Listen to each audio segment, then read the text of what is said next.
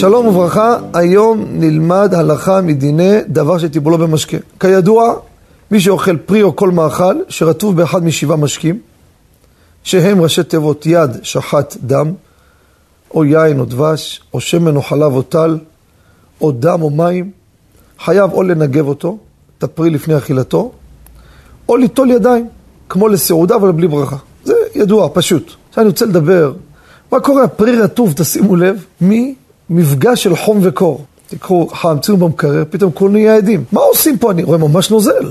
האם הנוזל הזה מחייב ניגוב, נטילת ידיים, או לא? יש אומרים שכן, זה נוזל.